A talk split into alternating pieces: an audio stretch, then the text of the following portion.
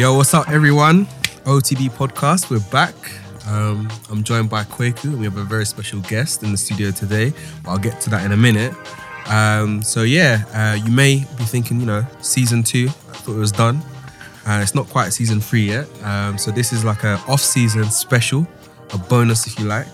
Um, and uh, yeah, we have a special guest in the studio today, a man by the name of Jason Reynolds. He's a writer. Um, and both me and Kwaku, um, we've just finished reading his book. Um, but yeah, he's um, in the UK for how, how long are you here for, Jason? I think I'm out of here on Saturday. Saturday. Okay, Yeah. so you've been here for like a week or? Oh, almost a week. Yep. Yeah, yeah, yeah. So um, yeah, we um decided to get Jason down to have a little chat and for him to talk about his book, um, and more just about like you know where he's come from and um, I guess like where he sees himself going as well. Um, Yeah. But um, I have yeah, to give a, a, a sly little shout out to the rest of the mandem that couldn't make it. Yeah, yeah. so where's where is Bilal at the moment? Bilal, I believe, is in. Bilal's in Hong Kong, um, jet setting once again, One of and my um, favorite cities, man. Oh yeah, Yeah. I need to get out there. And um, where's Tom? Tom's in Frankfurt. Yeah, So- both out on business. So Yeah, we're um We're not busy squadding up working today. people. so um yeah, it'll be me and Kwaku Man in the mic today. But um yeah, let's get to it. Let's get to it, man. So um Jason man, how you doing? How you feeling? I'm solid, man. I'm good. Yeah? Appreciate Yeah. yeah, yeah. Thank y'all for having me for sure. No, cool. Thank you and for coming, man. and um tell me about the UK. Like you've been here how many times now? I've been here three or four times now. Yeah. It's good, yeah. man. I mean, UK, UK is always good to me. You Yeah. know, it's interesting to do like, it- you know, it's like cultural exchange. You know? Yeah. You show up. I'm bringing, you know, I'm I'm an American, obviously, and, Yeah. and I'm very American, and so you show up, and it's like, man, it's interesting to sort of, like the other night, I was at a I was at a thing in um in uh, Birmingham, and I was telling them how much I like fish finger sandwiches. You know what I mean? Because we don't eat fish finger sandwiches. Okay. Yeah, yeah. We don't eat fish fingers. After the age of like after the age of like five, it's like fish fingers is done. You know what I mean?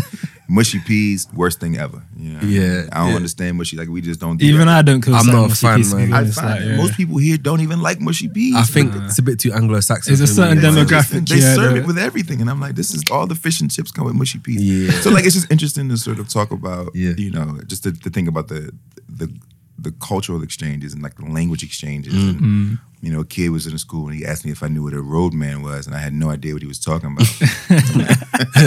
Did he explain it to you? He did, he did, uh, which was cool. And then we talked about sort of the equivalent of that in America, right? A dope boy or a block boy or you Yeah. know what I mean, a jack boy or like whatever we call roadmen. Yeah, yeah, Got yeah. you, got you. Are you gonna bring that back to the states now, Roadman? I might, Does it does it sound right in like? You know what? It doesn't really sound right because we don't really say road. We don't Yeah. have any. Oh, you say street. Street, yeah. Okay, like we no, don't really have any roads. You Oh, know? that's so.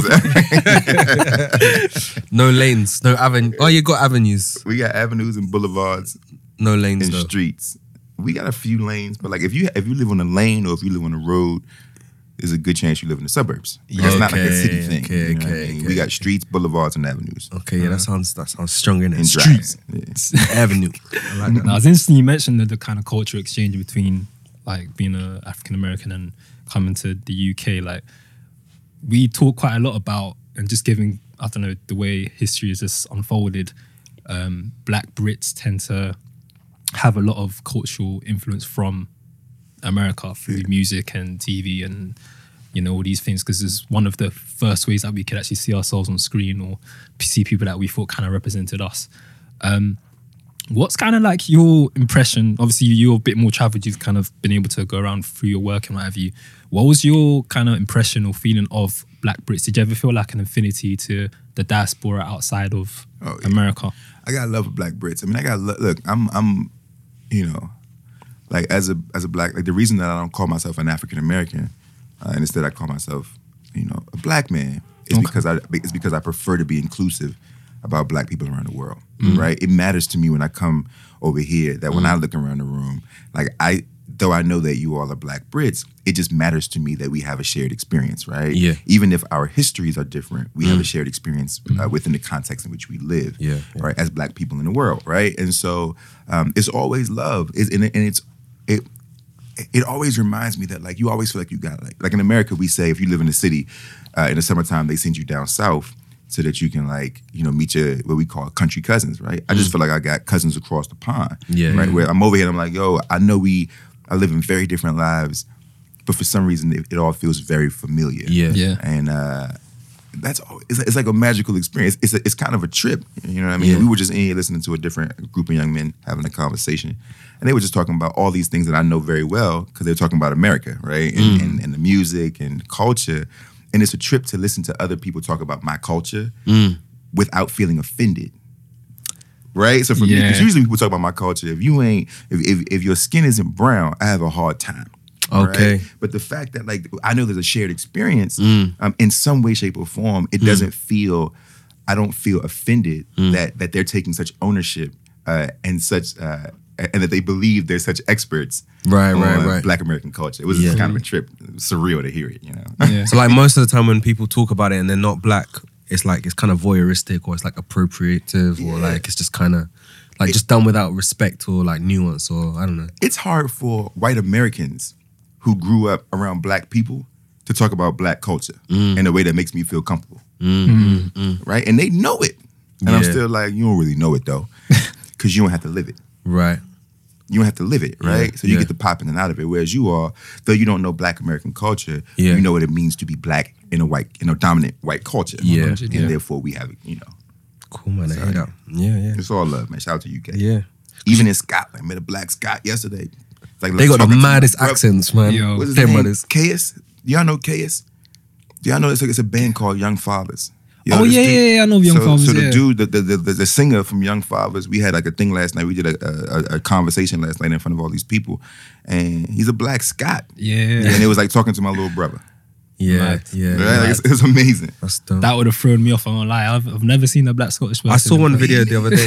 Did he have the Did he have the proper like Scots accent? Like, Yeah. yeah, I He saw- could turn it on and turn it off. okay, That's okay, mad. He was Nigerian. okay. He was a Nigerian yeah, Scot. yeah, There you go. yeah, Yeah. yeah. Shout out to Shout out that. to Nigers, Kayus. man. Love Shout out the Nigers. Yeah, man, they make it everywhere. Anyway, um, so yeah, we got you in the studio today because we want to talk about your book, man. That's that's why we're here. Um, so I guess like you're promoting this new book at the moment in the UK, or I like, am. Yeah, Yeah. it's good. yeah, yeah, this this thing. Um, shout out to Knights Of. Knights Of is the publisher. Amy in the building. She don't want the microphone. We should get that on record. She is here, but- she's smiling She's though. smiling though. For she's smiling. but uh, but shout out to Knights Of, Yeah. who um, who published um, for everyone over here. It, it was published in America a year ago, Yeah. and uh, So the title of the book is It's just so for everyone. For everyone. for yeah, everyone. yeah. And it, it's it's funny because the the book itself was never supposed to be published, so it's kind of a trip that it's traveling around the world now. Mm. yeah.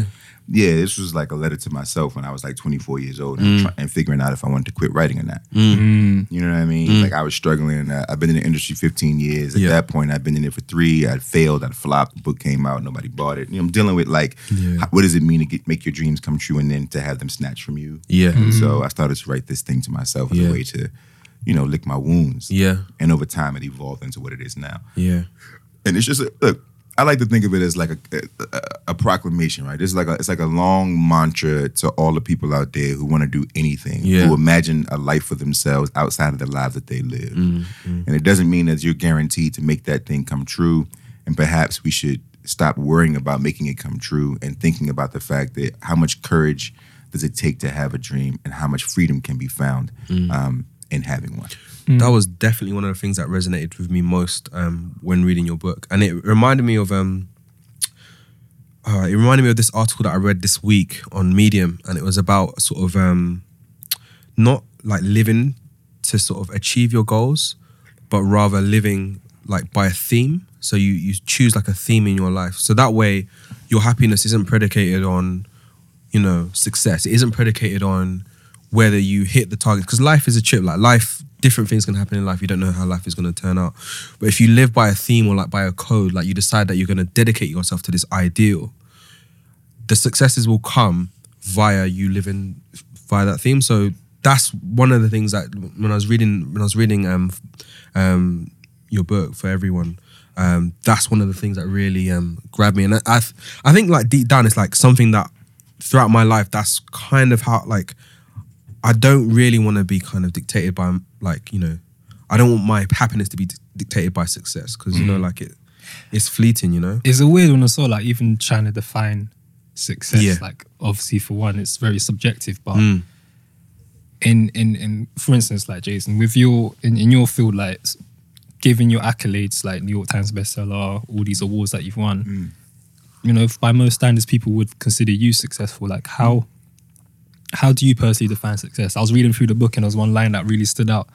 Um, and like this is basically yeah, like in in in our culture, and by that I mean like black British culture, like grime or whatever the case is, like we talk about like wheeling something up or reloading something, like when you want to like repeat it. Mm-hmm. and I was like, throughout reading the book, yeah, I was on the plane and I just kept wheeling it up, Wheel like. "Rah, I need to listen, I need to read, like reread. There was this. one bit I saw in your Do you know what I mean? Literally like that. You just wrote "Woy." yeah, literally. Like, and this that's the bit I'm gonna read now. But at Yeah. 16, I thought I would have made it by now. Now I'm making up what I'm making it means, yeah, and I'm like, shit. yeah, yeah, yeah, yeah. I'm I like, bookmarked that as well, didn't I? I got the, the yeah, yeah, yeah, Yeah. So like, yeah, for you, how has your kind of, um, what is your current, um, I guess, def- definition of success, and how has that changed through your career? Would you say? Man, I'll tell you, man. So when I was when I was starving and broke, successful was not starving and making a couple bucks. Then I started eating, making money, and realized that I didn't feel successful. Right? It's like the age old story of like you know, I, I got it all, got everything I ever wanted for the most part. I have the ability to get anything I ever need. Yeah. Right. Um, and so I had to recalibrate things and say, all right, well, you have all these things, and yet you still feel uh, there's still something lacking, right? You got everything, you did it all, right? And then I realized, man, my mother always raised us to believe that success had everything to do with service. That, like, in order for me, like, we were raised to believe that you can't be a king unless you can be a kingmaker right. right? And so now it's about so true success uh, is making sure one that my mother's taken care of first Yeah. and foremost. She don't got to worry about nothing no more. So I feel successful on that front. Mom is good, family's good, right? done, man. Like that to me, that's just like as a young man growing up, like I just want to make sure my mother don't have to struggle, Yeah. right? So that's the first thing. But but second of all, I need to make sure that when it's all said and done, I leave behind a trail of other people doing this work. Mm. Right, other people who have voices who may not have had voices had I not existed on this earth. Right, mm. in the same way that I was given a voice because I had OGs who created opportunity um, and who and who sort of built the megaphone for me to speak into. Right, mm-hmm. Mm-hmm. that's my real job. Like, what good is mm. it for me to do all this work and when I'm gone, it goes with me? Mm-hmm. My job is to make sure that there's some shorty coming up who, who realizes that he or she has an opportunity um, to, to, to, to live this life, right? To be like me. Look, you can't be what you can't see, right? So kids mm. like me growing up, we had no idea we could grow up to become writers. We could mm. grow up and be a professional artist. That wasn't something that you saw in our neighborhoods. Mm. I got a responsibility to make sure that the youngins nowadays know this is an opportunity for you. You ain't got to be a shooter. You don't even have to be a rapper. You can literally Word. build a life for yourself, being honest about the stories that you that, that you have to tell, being honest about your own life. Like if I could do anything, it's that. Right? Is that, and that would be success. I may never know it until my time is almost up and I look back on my life and can see it all laid out. And then maybe I'll be able to see, like, oh, look at that. Right, success is here. Other than that, dude, I just want to laugh a little bit. Yeah. You know what I mean? Journey- Honestly, journey like, for real. life way too serious to take seriously, bro. Like I just want to laugh a little bit. I was I was talking to a. Uh, it's funny. There was um, I was talking to a, a woman the other day who was like having a moment and sort of uh, we were in New York or somewhere and she was having a moment spazzing out. And she was like I'm sorry I don't want to be a nerd. I don't want to be this. I don't want to be that. I'm sorry let me control myself. This is embarrassing. This is embarrassing. And what I was trying to explain to her was like yo if we can't we won't even allow ourselves to feel the freedom and joy of wigging out over somebody that you admire. Yeah. Word. but that's life. Like, mm. like that's real life, right? Mm. Like mm. allowing, giving yourself over to the immense joy of meeting a person that you admire. Like that's success, right? To be truly who you are at all times. Yeah. Yeah. Yeah. Yeah, that's powerful, man. Have you have you met anyone like that where you've like just kind of like flipped your wit? Yeah. Man, Queen Latifah, bro. Okay. Yeah. Queen Latifah. I'm a queen. big she Queen from Latifah. is she from DC as well? Nah, She's she's, from from Jersey, Jersey. right? Okay, I okay. wish she was from DC so I can claim it. Nah, she from Jersey, man. Yeah. And um, yeah, I'm, I'm, a, I'm, a, I'm a fan. I always have been a fan. She saved my life when I was younger, you know. So Mm. Yeah. like that music, and so Yeah. she she's definitely one that I just I bugged out about. And there are writers that I just Yeah. you know this is what I do. So when I meet somebody who does it better, shh, look, and I'm not a person who who I'm believing like I'm I just can't be a hater, right? So if Mm-hmm. you better than me, I'm the kind of man who say, "Oh, you better, you better than me. Mm-hmm. I got work to do." But I want to honor and respect the fact that in this particular juncture of our lives, Yeah. you better than me. Yeah, Yeah, yeah. It's And that's okay, right? Like- yeah. So, What- so go on. I was just gonna ask because obviously you talked about um, kind of like your influences being like the OGs in your area. and at the same time they're not really being a representation or image of success for you to really reach towards. Um, what made you go towards writing? Because like just from my little kind of reading and stuff I've done, I know that you were heavily influenced by like music, and as you mentioned, Queen Latifah was like someone that inspired you. So like, what made you? Was it like a conscious decision to go down the route of poetry because you thought, okay, cool, rap is like the obvious thing. Young black guy from America, this is what we do. Was it like a conscious effort? It was, it, but it was it was a little more childish than that. right? Okay. Like I was, you know, I was a kid, man. For me, as a as a boy growing up where I grew up and how in the, in the culture in which I grew up in, um, for me it was really simple. It's like, look, everybody want to be a rapper, but whenever I see all my friends rapping, they standing in a circle rapping to themselves. Hmm. All the girls over here, bro. This is what I'm thinking, right? I'm a little boy, right? I'm, I mean, this is honest. This is honest. Like, these are also things that I've been trying to work through and undo these days. But, hmm. but when I was young, right, Yeah. and, and that sort of, I grew up in that that nastiness where it's kind of like, oh, this is what boys do. This is what you know what I mean. Yeah, of course. And, and so, but and that's how it was. It was like, yo, y'all want to be rappers, but every time I see y'all rapping, it's just y'all in a circle rapping to each other. Like it just felt very strange. I'm like, bro, I'm not. I'm gonna write poems Okay. so I can go over here to all these girls like- and give these poems to these girls Yeah. just to see what happens, right? Like, and and I'm like 11, right? At this at this point, and and that's what it was. The moment that it, I remember, seventh grade young ladies like, yo, I really like your poetry and stuff like that. That's it, bro. I'm good. Like I, for me, it's interesting like what what sparks you and what it was. It was literally the idea that I could impress somebody that I liked Yeah. Mm. right? And when you're young, and look, I think that we we there are ways for us to have these conversations without making young men feel bad or young women feel bad about doing something respectful for the person that they like. It's, mm-hmm. it's that's still okay, right? Yeah, like, yeah, yeah. and and I think that's that's sort of what it was for me. It was like I don't want to mm-hmm. do that because all of my knucklehead friends over there doing that, and there's literally an entire table of mm-hmm. girls that I like over here. I'm gonna go see what that's about and write these poems and figure out how this all works. And that's just how it started, right? And and after that, and after that, it became about like a, a terrible turn. It became about like death, right? So like once I realized that like it was like, oh, I'm not gonna be a rapper. I'm gonna do this. Yeah. I I started to lose family members, and when when I, my grandmother passed away first, and you know everybody in the room has has had that moment like where you the first time you hear your mother cry, mm. and how it's the strangest feeling, right? It's like a I can't explain it, but if you know it, you know it. Yeah, right? If there's a visceral thing It's that happens to you, yo, Yeah. it's wild. The Yeah. first time you hear Yeah. your mom cry, it does something to you. And so I was a young person and I wrote her this poem and they printed it on the funeral program. And then like the family was like, yo, this is really cool. And then everybody started dying. Right? Over the course of like two years, like 10 people just died. And they were like, you gotta write for my for my grandma funeral, you gotta write for my auntie funeral. Yeah. And so I kept doing it. And and then I realized that there's power in language. Right? Mm-hmm. It wasn't just about girls and this mm. idea of like me trying to be Casanova as a kid. Mm-hmm. It was more about like, yo, dude, like this could be a sad for somebody who really needs it. Mm-hmm. I rap and rap. I just couldn't do all that. It was like it. It took me ten minutes to sit down and write a poem. With rap, I gotta go find a beat. I gotta worry about. You know what I'm saying? Like I cut out all the middlemen. Yeah. Yeah, yeah. I feel like what you just described is like kind of like the trifecta of like what it is to be an artist. Though, like you, like an artist creates for himself. It's like almost like a cathartic thing, but then also an artist wants to be appreciated as well. So you're gonna you're gonna create your art to please or to um, get the plaudits of other people. Um, but then also it's like a service as well. Like you're doing something that's like um, it's you're curing yourself, but also you're helping to cure the pain of other people. So when you sit down to write now, like is is any of that going through your head? Or have I just completely just pulled that out of my ass? No, I think I think you. I think that's fair. I just think it's dangerous to think about it. Mm. I think you're right, Mm. right? But I just think like I can't. It's too much pressure, bro. Like, Yeah. I- it's too much pressure to think about who I'm helping, Mm. right? I have all I want to do when I sit at the page is be honest with myself. right. That's it. I think that human beings are actually really simple. Mm. We complicate our lives and by with, with all the categories and this, that, and the third Mm. for various reasons, political reasons, financial reasons. There are lots of reasons we've done this over the years. But the, um, yeah, but the, the truth is, is that human beings at the end of the day um, are directly connected to the humanity in, in other human beings. Mm. We are our biggest influences, right?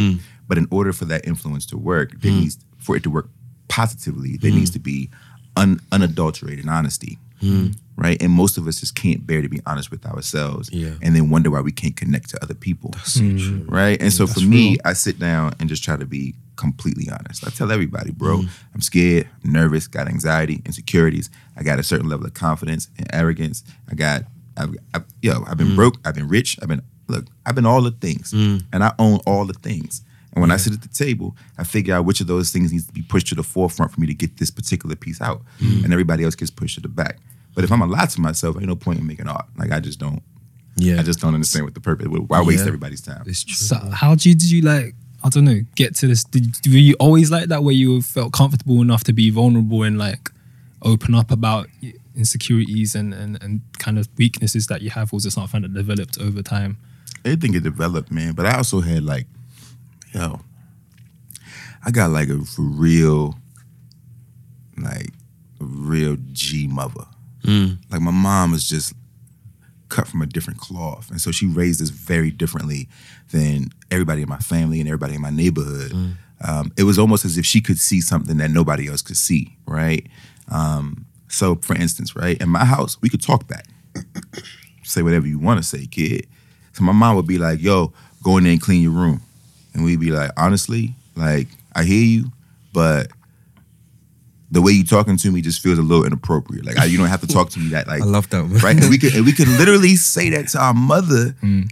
And of course our friends would be like, "Yo, your mother's going to kill." I'm like, "Nah, nah, nah, nah, nah. She got to hear this, right?" Mm. My I, I- right, and so my mother's uh-huh. whole thing was like, "Look, you can say what you want. You just got to respect me. Mm. Mm. But but but but I can't ask you to respect me if I don't respect you enough to let you say what you need Word. to say." Shout out, mums. Hey, man. your mom used to right? do a Like, she- workshop or something. Yeah, just she, like, she really, and so because of that, right, we were raised fully owning our humanity. I knew as a kid that I had a right to an opinion, to feelings, to disagree. I had a right to that, right? And I knew that as a young person. Other thing my mother told us, we couldn't get in bed, right? We'd be sleepy. She wouldn't let us get into bed unless we said, um, we had to look her in the face and say, I could do anything, and everything I touch turns to gold.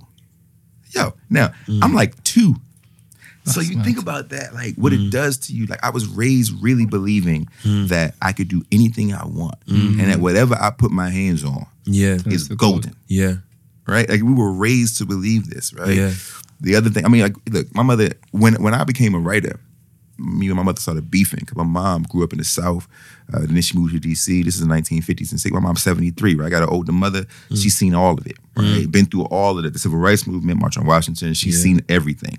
And um, and because of that, fears for her black children, right? She's like, yo, like y'all need to get out here, get a job, hold on to that job for as long for the rest of your life.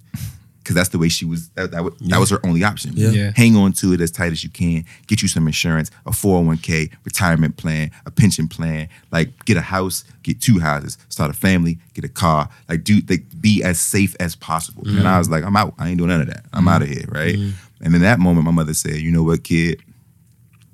I raised y'all to never be followers. And I never ever imagined that one day that would mean that you wouldn't follow me. So now I have an opportunity and I have a decision to make. Mm. Either I'm going to be made a hypocrite or mm. I'm going to stand on my word. Yeah. Mm-hmm. And she let us go. This is the kind of mom I had. a lot That's of humility. incredible. Like, Yeah, and she taught us all that. So I don't have no problem Yeah. looking somebody in the face and and and and expressing my faults mm-hmm. because I know that my faults don't make me weak Yeah. Right? Just because I have problems and I have issues and I have all. I was telling the people last night, they was like, "How do you deal with the pressure?" I talk to my therapist every day. Mm. I'm not about to be made to feel. I'm not about to. Nobody's getting ready to make me feel less than for having a therapist. Mm. I'm a grown man Yeah. who takes care of himself. Mm-hmm. I do what I have to do to continue to make the work I make, mm. and I own that. And it mean it does. I don't. I could care less what anybody else feels about it. And if I could be honest with you, I could free somebody else. Mm. Word, mm. word. I feel like you're freeing some people right now. Trust me.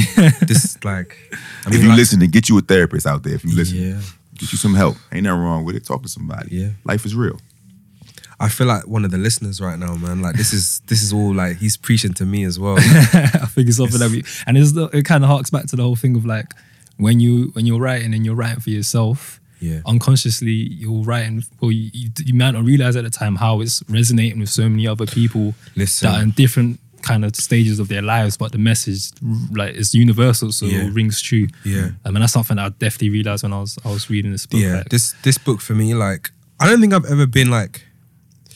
It's it's it's a quick read, but like I don't want to do it a disservice by saying it's a quick read mm. because you can get through it quickly, but it's not like you know just something that you like. This has impacted me today. Like I read it today. I'll be honest. I read this today on the way over, um, and I knew that it, it wasn't too long because I, I spoke with Kwaku about it yesterday, and um, I was sort of like w- not worried, but I was just like, it's it doesn't look that long. Like, how much really can I get out of something like this? But for me, it was like, I mean, you mentioned your honesty. Like the honesty in this page, in, in these pages, is such that yeah, it like it, it can reach anybody on any level because at any point in your life, no matter how successful you are or how destitute you are, or you know how you like, we all struggle with insecurities and we all struggle with you know feeling inadequate or not hitting our targets or whatever. Like so, yeah, like one one of the um, passages that sort of um, really resonated with me. It's not this bit where you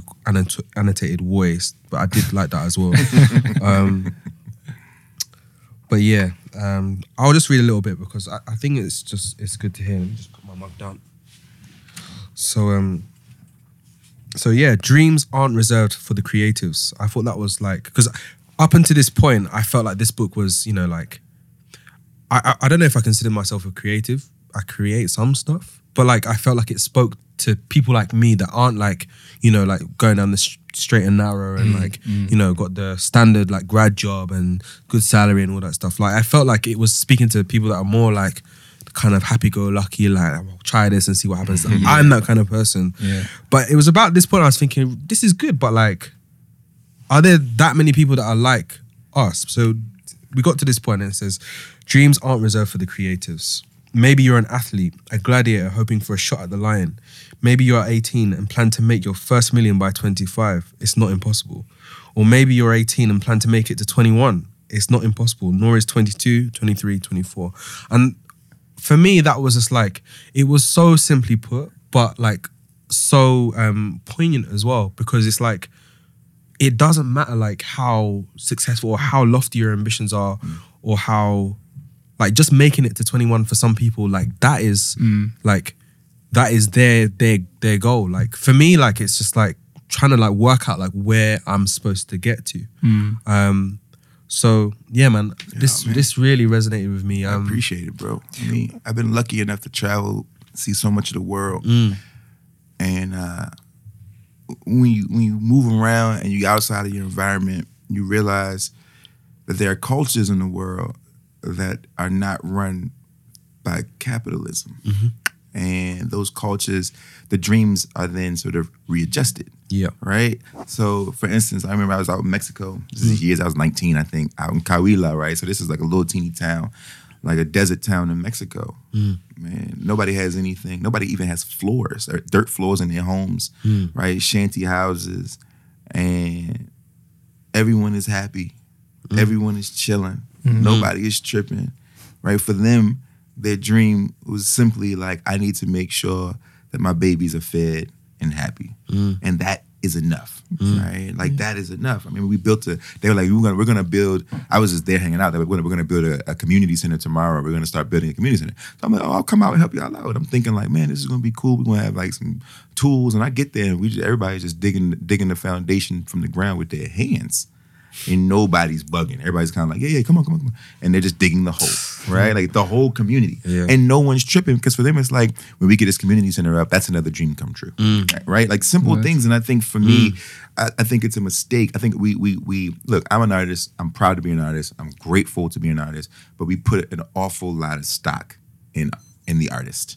We we give an all and for, for mainly because artists oftentimes are the people who shift culture, right? But I mm. also think we have to be careful about about not um about not sort of like deifying mm-hmm. the artist. Because the mm-hmm. truth is, is that not everybody is an artist and those people have value Mm-hmm. right? Like the truth is that the people who who spent their whole lives trying to be teachers that's a dream come true and a mm-hmm. worthy one one that we should value maybe mm-hmm. even a little more than that of the artists right? The people who dream about like being parents right? Who like yo i just want to be a good parent. Honestly i take that right? Like if I, yo, when I when I meet when I meet young men who are like real real talk, one day man, I just can't wait. I'm gonna be like a I'm gonna be a, like a dope dad. like it's like word. Mm. I want to be like a good husband. Word. You know what I mean? Like that's a dream worth having as well. Yeah, it's interesting. Like we've we've kind of touched on that before in previous um, episodes. I think um, we had a guest, Ife. She's a playwright, also an entrepreneur, so she kind of has the balance of like being business savvy, but also like very artistic. And um, I brought up the question of whether or not is just a purely universal human need to have a creative outlet or whether it's something that is just reserved for people that can play instruments or people that can write really well or sing or whatever the case is. And we kind of came to, I think, a consensus in saying that it is something that is very integral to our humanity being able to express ourselves. Um, so yeah, I think what I really enjoyed about the book as well is that the fact that it doesn't, it's, it's not limited to a particular like an art form. It is very much any form of expression. An athlete is expressing something. Yeah. A, a dancer, like whatever the case is, um, and that's something I think like, like you said, when it when when you kind of put artists in that pedestal, it kind of takes away from the everyday creativity of like just you know lay people like like me who can't uh, sing or dance well. do you know what I mean? Yeah. Um, I had a question. Um, in a time where it's like very, I guess, profitable to say that um, to be an expert in, in something or to say like, um, you know, I've- I'm, I'm very well versed in a particular subject. I noticed as I was reading the the book, um, you say a lot and you reiterate the fact that you don't have the answers. Like I'm, I'm like, Don't do you know what I mean? I don't have the answers. Do you know what I mean? Like, um, why was it important for you to like put that across? because I think that uh, I don't have the answers. right? Like, as it's true. Like at the end of the day, man, I'm, I'm always leery of people who are experts on life. Mm. Right? Experts are funny to me. Right? Like I was. I, over the last week, I've been having all these conversations because I'm, I work in literature, obviously. So I've been having all these conversations around the classics because I'm fascinated by the classics because the classics are used to sort of tout a sense of expertise. Mm-hmm. Mm-hmm. Um, but I always question like, who's classics? Mm. like like who like who's classics? You know what i mean? Like mm. and, and and and because you are an expert in this particular thing doesn't mean you're an expert on literature. You're an expert on these 20 white men right? And i mm. think that's so often i mean instagram right now right is literally a cesspool of phony experts and everybody is like, I mean, people really eating out here on like corner store poetry and like people really putting out dollar store quotes and re and, and like taking Eckhart Tolle books and like rewriting them joints and putting in like, oh, the power of now has been redone so many times, or hmm. the prophet has been redone so many times, or the Alchemist. Everyone's just read the Alchemist oh, apparently, yeah. and it's talking about all the, or the secret. Or it's like you know, meanwhile, my mom who studied all all the Eastern religions mm-hmm. since she was nineteen, mm. right? She looks at that and she's like, oh yeah, so this is new for y'all, mm. right? Yeah. And, and so I, I I'm careful about all of that because because I'm I'm so flawed. Like I'm I'm so human, and I mm. know that that I'm never going to be the person to tell you I know anything because I just don't know. I'm still trying to figure out my own life. Word. You know what I mean? So instead of me telling you I got the answer, I'd rather just tell you the truth. And the truth is, I don't know. And this isn't a book that offers you answers. This book is a companion for you to know that there are other people out here who have the same questions. That is the point. And what a gift it is to know that you are not alone on this journey. Do you think you'll ever get to a stage where you feel like you will have some answers, like when you get you know further on in your career, or I have answers for me. yeah, I, I can tell you what it means to me, right? But I Yeah. can't.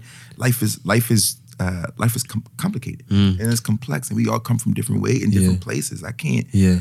you know. I guess what I was asking was was was would there ever be like a, a response to your your letter to yourself? Oh, you know? never. No. No, and if there is, man, it'll just be like, "Hey, kid, turns out everything will be okay." The end, right? Like I know, like I know. I, I honestly, Yeah. I think that we should all do ourselves um, the favor of never imagining any finish lines. Yeah. in general, right? Like I, I and I, I do mean that. Like I think mm-hmm. when we think about like right now, right around the world, hopefully, since I'm talking to two men and then we're all in the same age range, I'm guessing I probably got a few years on y'all, but I, I- you know, I I'd like to believe that as we all are trying to undo the nonsense that we've all been taught around how we treat women, Yeah. I hope we know that there's no finish line, right? I hope we know that that's something that we're going to have to be working through Yeah. For the rest of our lives, Yeah, right? yeah. Uh, and and that's the way I view everything. Mm. I, I I believe that everything, every day is a day where I am a beginner. Mm. can't be no finish line. So there can't be a response to this. It will always be open Hmm. be- because I always need to be learning. Right. You know? Yeah. So when you look back at because you, you mentioned that you you wrote this when you were 24. I started it when I was 24. You started when Yeah, 24. finished okay, when so I was like 27, 28. okay, and so you know there's a there's a few years on from there. Do you- Does it still resonate in the same way that it did when you wrote it? It does. It, it's hard to read it because I wrote it, and I don't like to read anything I write. It's like hearing your own voice outside your head. You know, You're like you know when you Yeah, hear we your know voice, you're like, that. that's what I sound like. Every week listening back to this podcast. And I'm starting to like my voice. Oh, yeah? oh, yeah, it's, it's weird. Like, oh, it's, I'm kind of easing into it. yeah, it takes a while, but I uh, so I try not to read it ever. Um, but when we when they decided to publish it, I had to go back, and they were like, "Hey, we're not going to edit it." They were like, "We're gonna when when it was published in the U.S., they were like, we're not going to edit it. We're going to literally leave it exactly as it is, so that the world will see your 24 year old right. This is my 24 year old writing, right? Mm. Which really bothers me mm. because as a 35 year old man who has had com- a lot of experiences and who has gotten better when Yeah. it comes to the craft, mm. who knows what would have happened had I been able to edit it. But their thing was, no, no, no, let's leave it as a time capsule. Let's make mm. sure that people know mm. this is 24 year old you talking to 24 year old you over the course of a couple of years, working through your stuff. That part of it I can appreciate, but it's hard for me to read it, just from a craft level. Mm, I get you. But it, but that's but it's also like nobody else cares, right? People don't know. That's just me nitpicking at myself, Yeah. you know, and my own sort of standard of excellence. Yeah, yeah. Cool. So, in the sort of subsequent years, I'm guessing you've traveled a lot. What, where has sort of like, or what culture has kind of like impacted you, or maybe changed your craft slightly, or has there ever been like a sort of light switch moment? Like, I mean, you mentioned Mexico. Has there like Yeah. been other scenarios like that? Oh, of course, man. I, I- you know, Where have you been? Like, so be cool I've to- been I've been all over Europe. yeah. Yeah, you know where I haven't been? The continent. That's my next trip. It makes me so Ooh, sad. Gotta make happen, bro. Uh, it makes me Gotta make so happen. sad, man. But I've been I've been all through Germany. I've been all through through England, and I've been um, all through Italy. Uh, I've seen all all through Thailand and South Southeast Asia. Yeah.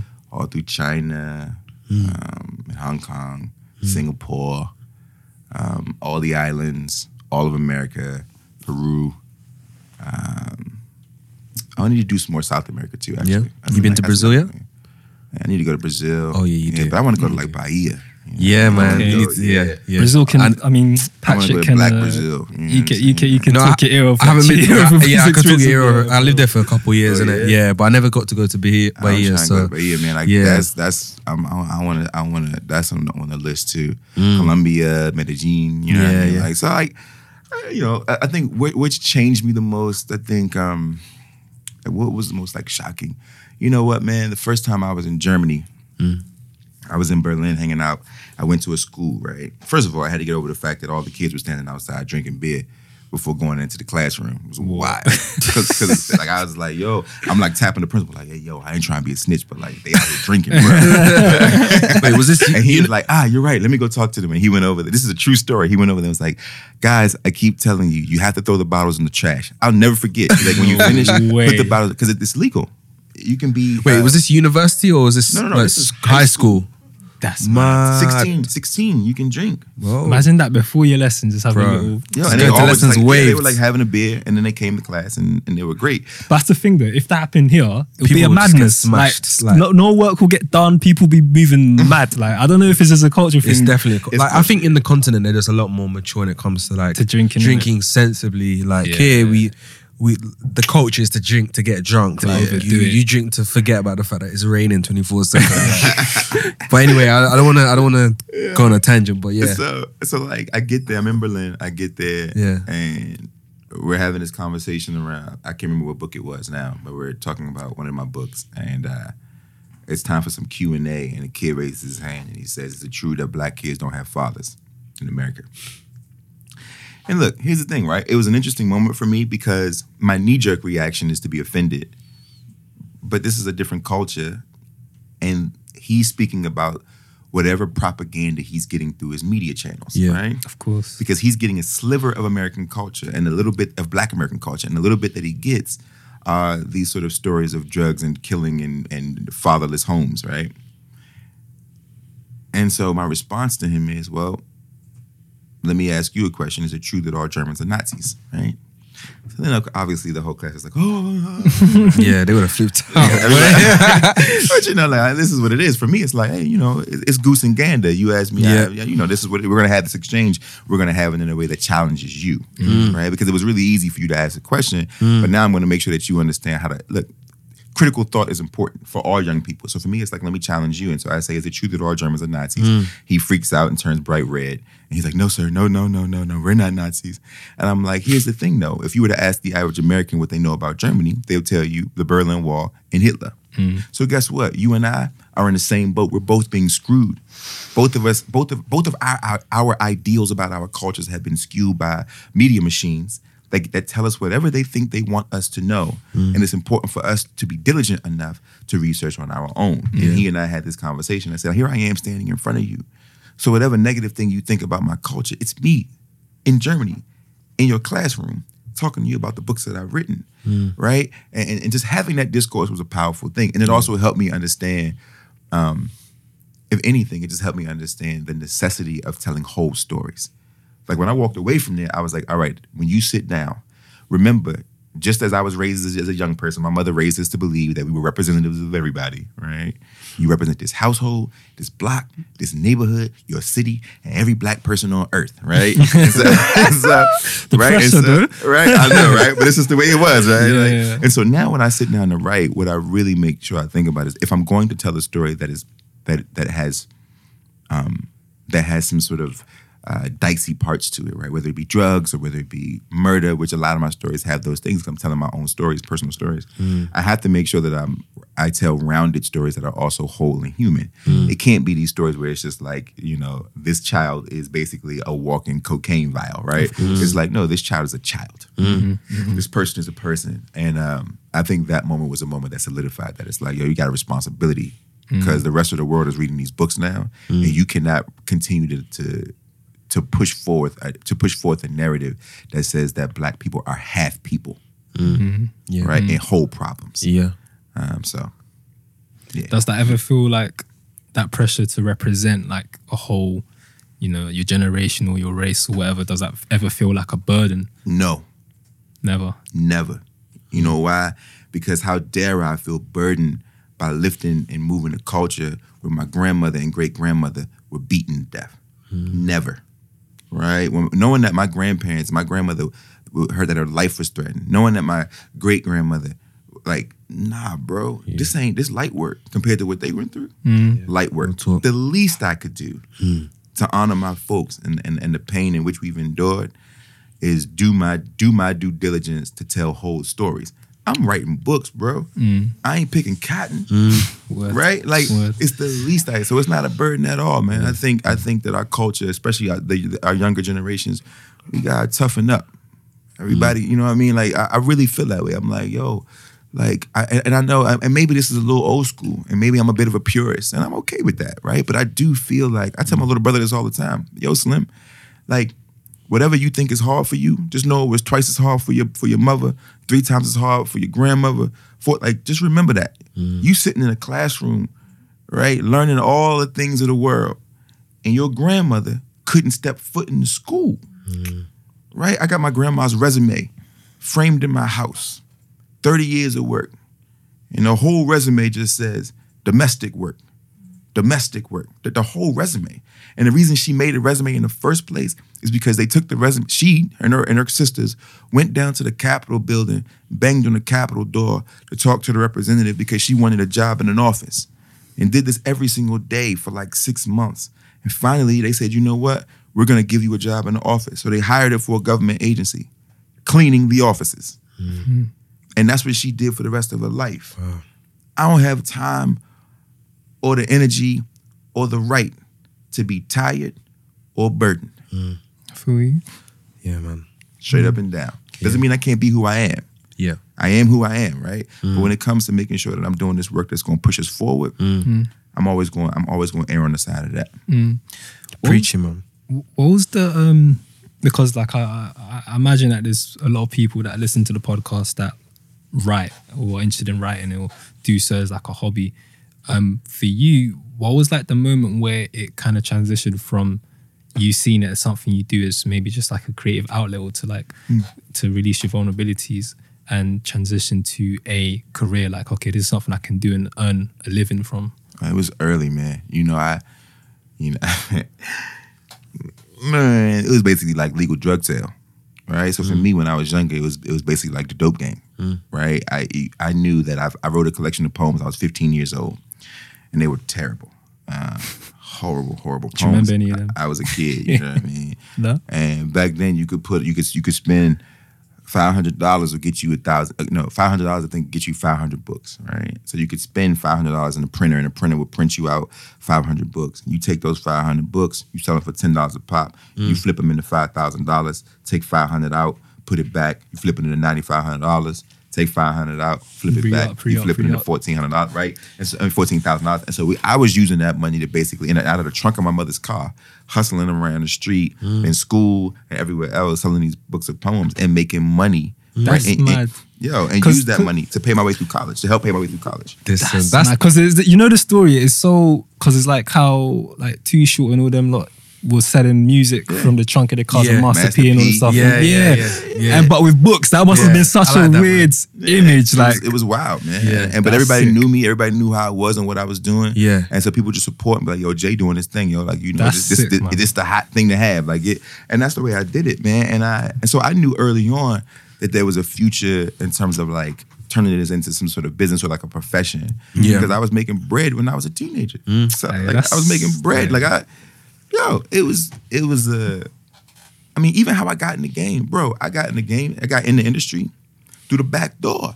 So basically, what ended up happening was I was in college. Me and my mm-hmm. homeboy, my roommate, who's also named Jason, we were like, "Yo, we're gonna make a book together." He was an artist, a painter. Mm-hmm. We're gonna make a book together, man. I would do poetry, you do, do painting. We're gonna put it together. He was like, "All right, but if we do it, we gotta do it big enough for my paintings to be seen." So we were gonna have to do like a coffee table book. It cost us thirty grand. I was seventeen bruh. right? Back then, you could get a high limit credit card, thirty thousand dollars. I'm signing up. Go ahead, give me one of them, joint, right? Get my credit card, swipe the card. we got we spent thirty thousand dollars for a thousand books. In order for us to make any profit, we had to sell them for fifty dollars a pop. When nobody trying to spend fifty bucks on no book, they're like, Jay, you know you're my man's. Ten dollars, I got you. Fifty dollars is a whole other thing. so we mm. couldn't move the books.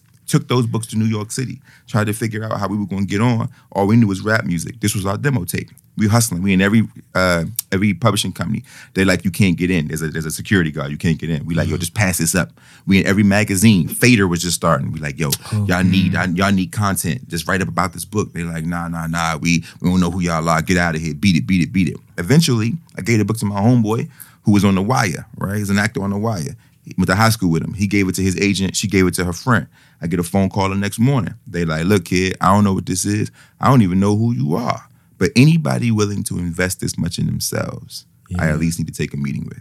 And that's how I got in the that's incredible. That is- what a story, man. That's That what is I got mad. into. But you know what's what stands out for me about that story is that it's it's something that I feel has been at least that that culture of hustling and like Yeah. coming out from your home, going to the big city, going to New York. I guess our equivalent here would be London. London's like Yeah. the major city, the major hub where people from outside will come to like when they want to get put on. That's a story that we hear a lot as far as like the rags to riches kind of rhetoric. Is that something that you just grew up instinctively having like that drive, or is that do you feel like the culture kind of um I don't know through osmosis that kind of just I think rubbed up on you? A little bit of both. I think like, man, we are I was always sort of like, I'm gonna go get it. Mm. Right? You don't have to believe in me now. But I'm gonna I'm gonna make you. Right? Mm. You're gonna eat your words. I'm gonna make you believe in me. I'm gonna force you to believe in me. Because like Will Smith always says, you know, if if you put me on the treadmill next to another man, I'll die before I quit. Mm. right? I'll die on the treadmill, right? You're not about to outwork me. Right? In America right now, the only reason that I'm as successful as I am is because no one's been able to produce the amount of work that I produced in such a short amount of time. Mm. Nine books in the last four and a half years Yeah. right? Mm. We're talking about like my mama raised us to be machines. So it was nothing for me to get out there and make it for myself. I don't have the fear of struggle. I ain't mm. scared of a little hard work. I'm definitely not scared to, to, to starve. Ain't nothing to it, right? I am. I, I. We were raised to be resilient. We were raised to be excuseless. I don't have no excuses, bro. Can't nobody get in my way but me. But me, and I tell the shorties this all the time, bro. Like, if you want to be great, turn your homework in on time. sounds so silly. But what I'm really saying is you got to create habits for yourself now. I don't know no other way, mm. right? Like I don't. I get up at six o'clock every day. Still, mm. I look. I've I've forced myself into spaces of discomfort to remind myself that there's all that you have to continue to work to make that uncomfortable space comfortable. Mm-hmm. Right? Mm-hmm. Push yourself to the limit. So mm-hmm. I, I think it was just it's just who I am and how I am. And then with the culture on top of me and my neighborhood on top of me and my mom on top of me and all these other people pouring into that, mm. it just sort of fueled this thing that I that I am now trying to figure out how to stop. when, So, you know. so when you were going through difficult times, I'm guessing like, was this always in the back of your mind? Like you knew that the only the only way out, the only way is forward, and I'm I'm only going to be successful. It's just a question of when. You know what? I I, I wish I could tell you yes, hmm. but that's not honest. Like the hmm. truth is that there were moments. You know, I mean, this book came out of when I quit writing. Hmm. This book came out of a moment where I was down, Yeah. and in that moment, what I'm most grateful for is my friends. Okay. Like if y'all got homies Yeah. that really, really love you, right? I'm talking like men that you can look in the face and tell them you love them without folding or flinching or shaking or cowering. A man ain't that you can look in the eye and say, yo, I love you without feeling funny. If you got that kind of friend in your life, hold on for dear life, yo. Hold on tight because when everything was down, my homies, my brothers, they were the ones paying my rent. They were the ones like, yo, Jay, we seen this whole journey. We know you're gonna get it. We know you're gonna make it. But mm. you gotta believe, but we gonna believe in you when, when you don't believe in yourselves. And it was my friends who said, yo, just try one more time. Just try, just try one more time, man. Try to write one more book, man. Let's see what happens. Mm. You know, but, do it like how you do it back in back in the hood. Do it like write the book in the way you talk to us in the neighborhood. Mm. You know what I mean? Just use like our normal language. Tell our own, tell our stories. You know what I mean? And that's what ended up happening. So I, so I want to make sure that I honor the fact that like, yeah, I, I had all this will and all this gumption, but life is life. Things get thick. Yeah. And in those moments, you got to make sure you got somebody there who believe in you more than you do. Mm. And I'm always going to show that them dudes are always going to be like, they'll never look. If I got it, they got it. And that's how we do it now. That's how we work. That's how we operate. There's eight of us, and we still close, mm. right? And everybody know if they needed it, Jay got it. We're gonna we gonna hit Jay, and Jay gonna take care of us, and I will because they took care of me. Man, that's deep. That's rare to find, you That's know, real. People like that that you Yeah. can really just rely on to that extent. Like that's deep. Yeah, yeah, definitely very like it's very convicting because I, I think it's it's not common, uh, like especially like I can only really speak from my experience as a as a black male from London, but like it's not common to have someone you know that's on your level, like another black guy that you can just look in the eyes squarely and say, Yeah. look, like. I love you without even it being like no homes or do you know what I mean? Yeah, Like, yeah. I mean, obviously we're going out of a, all, all that rubbish, but even still, it's it's, hard. it's not it's not it's not a common thing. Um, but it's so important because yeah, often like especially like in in adulthood, like when you you sort of set off on that path, like you're you're alone now. You've left like you left the nest, and um, you know you, you're you're trying to be self sufficient. When things aren't going so well, it can feel very very lonely. So um, I know. yeah, man. There's there's always like the narrative of the struggling artist or like the you know the writer that's like There's beauty in the struggle. That, do you know what I mean that whole yeah. thing and it is romanticized quite a lot of so It but like. Take it from me, bro. It's better on the other side. yeah I'm never. I don't never want to be a starving artist again. Ain't nothing sexy about it. Trust me. Uh. it's hard to be creative when you're trying to figure out how to eat. Yeah, That's the thing, because I was thinking as well. Like, I mean, a lot of people that do write or do any, have like creative ende- endeavors, like you talked a lot about how you have been able to build habits that allowed you to really have a high output of of work. Like for something that is creative and that comes from like an emotional place, like isn't it ever draining to like have to? And I mean, the topics you cover as well are stuff that are your personal story or mm. p- stories of people around you like doesn't is that ever like draining like emotionally to have to mm, mm. produce that much level of output all the time Yeah, it's rough. Honestly, like I here's the thing, man. I think when we, I, I, I'm not. I would never, ever, ever, ever, ever suggest that anybody do it like this. Honestly, like this is the way that I've done it. It's the way that I've had to do it to will to will myself into success. Mm-hmm. So in America, look, they weren't trying to check for kids like me five, six years ago, right? Mm. And so I had to knock the door off the jam. Mm. Like I had to knock the door down. In order to do that, I had to outwork everybody else, right? Mm-hmm. So what this really comes from is from sort of like the, the the the system of racism and, and sort of marginalization in America when it comes to black and brown stories in this mm-hmm. industry, right? Mm-hmm. They're like, yo, we're gonna give you pennies, and we're gonna give this white girl who's writing about vampires two, three million dollars, and your, her book is gonna be trash, and she's gonna disappear within the next couple of years, and your book could be a masterpiece. But unfortunately, we only got a couple, couple, a couple G's for you. Good luck getting that book done and feeding your family, right? Mm-hmm. And for me, it was like, cool. If that's the case, then I'm gonna make it so that I'm gonna outwork everything that she does because she's only gonna put out a book every three years. By the time she put out her next book, I'm gonna be I'm gonna be four books in, mm. right? And at some point, people are going to take notice that mm. there is somebody like literally filling a bookshelf, mm-hmm. right? Barnes and Noble in America, which is our Waterstones, Yeah. Mm-hmm. Basically. Uh, they have a section in the bookstore that just says Jason Reynolds. There's a, a shelf. There's like there's like Energy. fiction, like fiction, Hey. this, and then it's like Jason Reynolds. This, this section. That's and there's all my books, right? But, but but that's what it that's what it took, Yeah, Yeah. yeah, right? That's yeah. that's that's what it took. You know how long it took me to get published in the UK? Since we here, How long? This, yeah, my first book that was published in the UK was book number ten. Wow. shit. right? Germany published me first over here. They published, they've been publishing me from book one, but it took me forever. And Mm. our stories are probably more similar than any other country outside of America. Mm. And y'all wouldn't publish me, Very true. right? So in order not, for that not to work, us in here, like this. Is, this is, We're in the meetings and so yeah, if it was up to me, like, right? so, so I had to literally convince the world yeah, Yeah. that it was worth it. You know what I mean? So, Mm-hmm.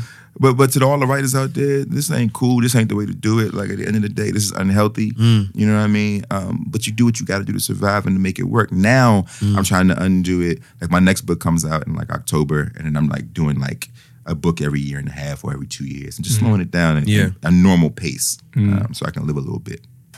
Cool, man. I just had two more questions to ask you because we got to wrap soon. Yeah. This is it's been great, man. Like I, I've I learn a lot in these podcasts, but today I've I feel like you've been preaching to me. Like you know when you just feel like convicted. Like yeah. So um, just two questions. Um, the first one you mentioned, um, you know, being a flag bearer for your culture, um, and I guess like you know, as you, I don't know if you mentioned this actually on the podcast or just before we started recording, but your idea of success is actually being like your idea of being a king is being a king's servant, like raising up like sort of like the next generation. So, what do you see as the sort of um, where where the next generation is headed? Like, what what do you expect to see? What do you hope to see? That's the first question. I got one more. After. All right. I think I think they'll be all right. I think I think the next generation will be good. You Yeah. know, look, I think that everything is complicated at the moment, but that's only because they're they're teenagers, right? And so we look at them and we put them in all these boxes and like they're not going to do anything. It's like yo, they're 15. Like who were you at 15? Mm. You know what I mean? Like give them a second, let them work it out. Like they're mm. 15 years old. Yeah. Uh, I think they're more compassionate and empathetic than any generation before them. I think they're viewing mm. the world from a from more of a global standpoint because they were born and raised with the internet. Yeah. Mm-hmm. I think I think oh now look, are there problems? Of course. The same whatever their strengths are, also their weaknesses. They're viewing the world from a global perspective because of the internet and don't realize the world is actually a place. Yeah. Right? It's not it's not a series of zeros and ones. It's not codes or filters. It's an actual place that you can move around in and affect change in mm. in real life. Right. Mm, and I think mm. that's that's one of the things I kind of struggle with. But ultimately, dude, the fact that they make so many generations above them so upset gives me hope. Yeah. I never want to live in a world where young people are not irreverent. Seriously, like Yeah. what a scary thing to think about. I never want to be in a world where young people aren't turning over tables. Yeah. Seriously, and so for me, I, I'm I'm good. I think they'll be all right. Yeah. If we do our jobs, they'll be all right. Yeah. Yeah. And the other question that I had was, who are you reading right now? Because I always want to know like who writers are reading. That for me is like the gold standard. You know. Man, so much. Um, there's an American woman named Nef- so first of all, I read primarily women, black women. Yeah. Everybody out there listening, read black women. Yeah. From from all over the world, like all the black women in the world. Uh, actually, black British women dominate the literary industry uh, on the adult sector. Yeah. And they have for the last decade. Um, right now, I'm reading Nafissa Thompson Spires. She wrote a book called The Heads of the Colored People. Okay. It's a collection of short stories that is just incredible. It's some of the freshest literature about Black American culture that I've read in a very long time. It's just amazing, just brilliant. Yeah. What was the name again? Nafissa Thompson Spires. Okay. Cool. Uh, I'm, I'm always reading Jesmyn Ward. I think she's the best American writer of our time, of our generation at least. Uh, out of Mississippi, I think she's, you know, Salvage the Bones is probably the book that I would suggest, but she's got a few others that I think are brilliant. Um, I'm reading brother named Kiese Laymon wrote a book called Heavy. ain't nothing like it. It's a memoir about Okay. his life. Uh, I mean, it's like this. I mean, it was a good time for literature, man. Yeah. It really is, especially if you're a person of color. Like it's Yeah. Mm. a good time for literature. Like we, we really getting out there and letting our voices be heard and saying the things that we need to say unashamed and unabashedly. Yeah. Ain't no point in saying that if you're gonna cower, right? It's like Yeah. we really out here like, nah, I'm gonna say what I need to say, and you could be mad, but I'm gonna say what I need to say. And, Yeah, uh, it's yeah. a it's a wonderful time. I'm just happy to be a part of it. Cool, man. I, I sometimes I, I wonder because I mean we've talked about it before as far as like it feels like in in, in the UK as well there's a ren, uh, renaissance period where there's a lot of like black content whether it be books whether it be podcasts whether it be um, TV like we, we're creating a lot of um, content and setting a lot of trends and it's been it's getting a lot more of a, a mainstream appeal than it previously has and a kind of like skeptical part of me makes me feel like, wow, is this going to be like a trend? Like, is this just like a, a moment that's going to pass? Um, does that ever cross your mind? And is that something that worries you? Or do you feel like this is like a, a real kind of shift. shift, that's, that's going to be sustained? It doesn't worry me anymore. It used to. It doesn't worry me anymore because the difference right now is that um, black people are fighting for positions of power institutionally, right? And so what changes? I mean, Amy's here, right? Like Amy, the boss. So Amy, Amy. Amy, Amy, Amy, Amy. Amy's the publisher, right? So if I can look across the room and see that my publisher is a black woman, that's a very different thing than it was years Yeah. ago, Mm, right? Where it's like this is a trend. It's like no, she has she has the power to say this is going to be a standard, Yeah. not a Yeah. trend, right? And I think we're seeing that in Hollywood when it comes to Ava uh, and and all the other mostly black women who Mm. are who are now changing the face of Hollywood. I think we see it in art. Um, when it, I mean, in visual arts, the same thing. Mm. Black women are dominating the visual arts all over the world, Killing it, right? yeah. Like from, I mean, di- from the diaspora all over the world, Yeah. right? I think we see it in dance with Misty Copeland. Yeah. I think we see it in music. I mean, like literally, we are in this. I think we understand now that you got to do more than just make the art. Mm. Right, there has to be us also sitting in the seats of power. We got to cut the checks. We got to do the promotion. Yep. We got to do the book covers. We got to do all the design work. Mm. We got we got to be the agents. We got, and, mm-hmm, and we're mm-hmm. figuring that out. And so I mm. think we're all right. Yeah. Cool. As as our boy Tom would say, you have to own your own masters. Own your That's like gotta a consistent your theme. Everybody's like, Yeah. you got to own your own masters. Who's that? Is that Nipsey Hussle? Nipsey Hussle. Yeah, Yeah, shout yeah. Nipsey. Shout out to Nipsey. Yeah. That's really Ray Charles. Nipsey Hussle. Nipsey Hussle. Oh, yeah? yeah. it's all good, Nipsey. I'm gonna give you credit. I wanted to end on a slightly lighter note just before we wrap up. I know obviously you're very um, heavily influenced by hip hop culture, hip hop music, etc. Who are your favorite artists? Oh, yeah, I we- want we to say need I to don't do know, this more with three or guests, like a four, top- top- I don't know top what five. We doing yeah, top five? let's Yeah, top give me your top top five. Top five. DOA. Dead or alive. Yeah. Yeah, let's go dead or alive. Mm. All right. So look, how old are y'all? I'm 28. I'm 25. Okay. So y'all are all right. So we're good. Yeah. So top five DOA for me is probably going to be Biggie, mm-hmm. in, no, in no order. In no order. Okay. Okay. Biggie. Um, Jay. Okay. Andre 3000. Okay. Black Thought. Yeah. Hmm. What's that? Is that four? That's four. Right now. And because there are so many brilliant women, it would probably have to, if I, because I want to make sure, because there's so many of them, they always get left out of the DOA, out of the top five true. conversation. It would probably have to be, as an MC, probably have to be Lauryn Hill. Okay. Okay. Like I don't, I don't think any, that most men can't really mess with Lauryn Hill. They I know just th- be- there's gonna be a lot of angry people on this on, on our listeners being like, "Legend after one album, who did she think she is?" But hey, do you know what? When I, you're as talented, first of all, I Yeah. think it's, um, here's the. You know what? Because I think it's an argument that we should have really Mm. quickly. I think that people always say she's a legend after one album. it's not just one album. It's not just one. yeah, not- I it's always not. say It's this. not. I always What say was this. it yeah. called again? Fugees. Yeah, Okay, obviously the Fuse, but she had another Fugees and she album had the mis- she had the the the unplugged joint. That's but, it. Yeah, Unplugged. But, that but was she's cold. not really r- well. She's It's rapping. live There's music, few. in my view, but yeah, Yeah. it's mainly But like you but can't it's like cold. yo the Fugees. Mm. Their two albums, all of her features on Wyclef's album, her mm. features on Pras's album. Yep, yep, like yep, like cut it out, Yeah, everybody. yeah. She's Like- cold. She's cold. Like There's no truth question is that she's That just- agenda's yeah. We've like, we let's- put that to bed now. already. You know Yeah, what I mean? Shout out to Lauryn Hill. Yeah, That's shout a Shout out to solid Missy. Elliott, who up for the Hall of Fame too. Yeah. Shout out Missy Elliott, yo, changed the Missy's game. She really did. game man. changer. You know what I mean? She's a, a genius, and so she's up for the Hall of Fame, and so we rooting for her, making sure they get her in there. Yeah, yeah. Word. for sure. This has been great, man. Hey, man. Jason, it's been a pleasure, man. Thank you for coming down, Thank y'all, man. imparting some wisdom. For real, man. I feel like I've learned a lot. Like getting words of wisdom from my big brother. It's very, yeah, for real. Yeah, it's been it's been great. Can we Um, plug plug the book one last Yeah, time? let's let's just, plug like, it properly.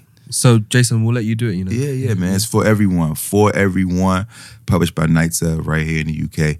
Um, check it out, man. Go pick it up. It's like five bucks. What y'all say? Y'all don't say bucks. What y'all say? Five pounds. Five Quid. pounds. It's five, quid. quids, Yeah, it's only that. five quid. They basically fiver. giving it away over here. I'm worth nothing in this town. Five quid, yo. Pick it up when you get a chance, man. And if y'all ever come to the stage, I'll look the kid up, man. We'll link up. Oh, Yeah. love for that, man. All right. Appreciate it. Thanks so much, man. Peace on, man. Appreciate y'all, man. Yeah. Love.